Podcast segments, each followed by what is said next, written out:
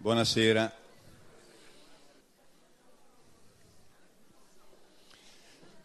Do il benvenuto a tutti i convenuti, che ringrazio, e un grosso benvenuto al relatore, a Pietro Alchiati, che chi lo conosce già non ha bisogno di presentazione, chi non lo conosce, a lui passo la parola. Pietro.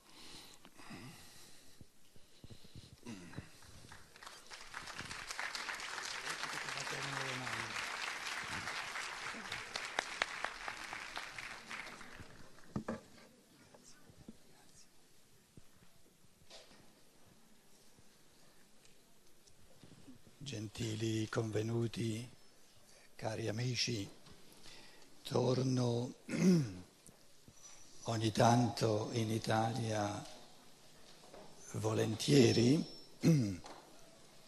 nonostante il mio italiano diventi sempre un pochino più arrugginito, il mio tedesco sempre meglio, nonostante la mia voce sia un po' karmicamente scassata.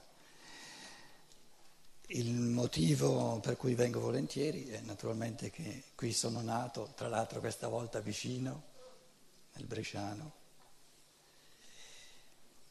ma c'è anche un altro motivo, e cioè che l'umanità di oggi versa in... passa un periodo difficile si potrebbe dire tragico. Da che mondo è mondo non è mai successo che la coscienza umana si sia così offuscata, così intenebrata, da perdere di vista il reale. L'essenza del materialismo è la caduta della coscienza umana, il peccato originale, se vogliamo, della coscienza umana, che mm, sente ciò che percepiamo, il materiale, diciamo la facciata materiale del mondo, in un modo così forte che ritiene che ciò che si percepisce, ciò che è materiale, ciò che è visibile, ciò che si mangia, ciò che si beve sia la realtà. E lo spirito, le realtà dell'anima le abbiamo soltanto per tradizione, chi ancora ci crede, ma non per esperienza diretta. Da 4-5 secoli in qua, dovuto alle scienze naturali, cosa bellissima in quanto allenamento del pensiero umano, dovuto a queste scienze naturali, alla tecnica moderna che si è fissata sul mondo materiale, gli esseri umani hanno perso di vista la realtà dello spirito. Col copernicanismo ci si è rivolti al mondo esterno, lo si è indagato e lo si sta indagando in tutte le sue dimensioni e si vive come se lo spirito non esistesse. E ciò che io mi sono proposto, pur balbettando, essendo cose culturalmente del tutto nuove, è di cercare di dar voce, di articolare il passo gigantesco, successivo della coscienza umana, che è quello di redimere il pensiero dalla sua caduta, redimere la coscienza umana, realizzando il senso del materialismo, perché il senso positivo del materialismo è che l'individuo libero, il singolo che si rende conscio delle sue forze di pensiero, delle sue forze di amore, si può chiedere ma come mai la nostra cultura, come mai l'umanità moderna ha perso di vista la realtà di ciò che è spirituale?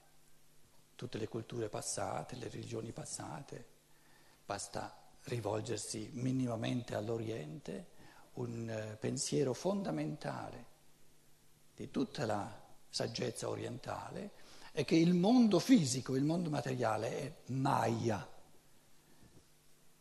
Maya è un, eh, una parola sanscrita, Maya. Non voglio far guadagnare troppi soldi ai dentisti. Eh. Maya viene da una contrazione di Maha, Maha. Avete altri gesti che non scricchiolano? Boh, dove?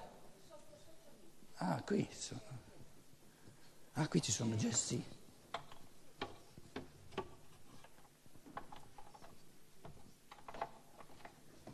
Scusate, eh, sono sparito ma ritorno.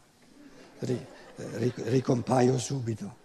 Allora, Maya viene da Maha, ah qui andiamo meglio, sì, Maha Aya. Maha vuol dire grande, A come in greco vuol dire non, via, e Ya è l'essere.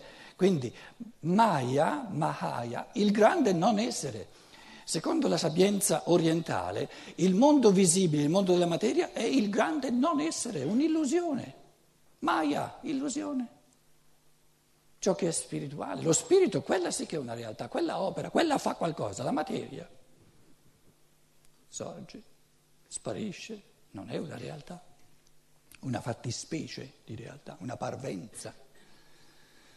Pare che sia una realtà, ma una parvenza appunto, non è una realtà.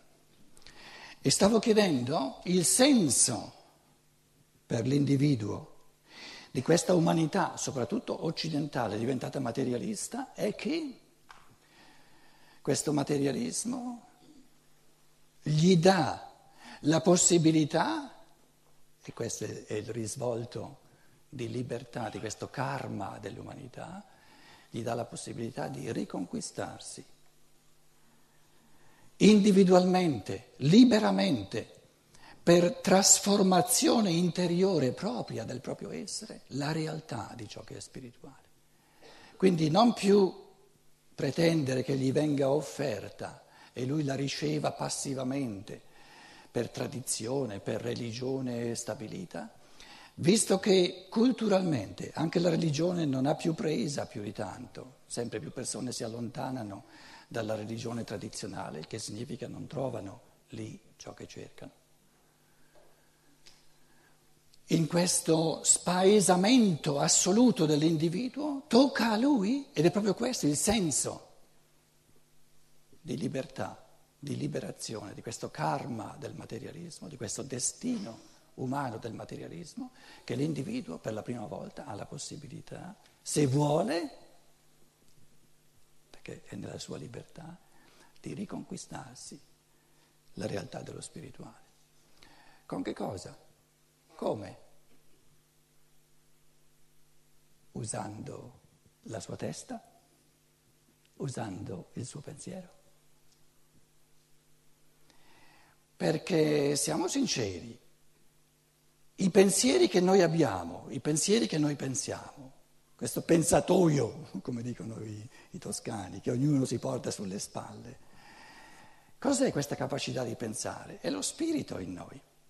Solo che lo prendiamo oggi da questo lato, da questo stato depotenziato che è il materialismo, però potenzialmente questa capacità di pensare è potenzialmente capace di riconquistare, di farsi pensieri su tutto ciò che esiste, però questi pensieri sono spirituali.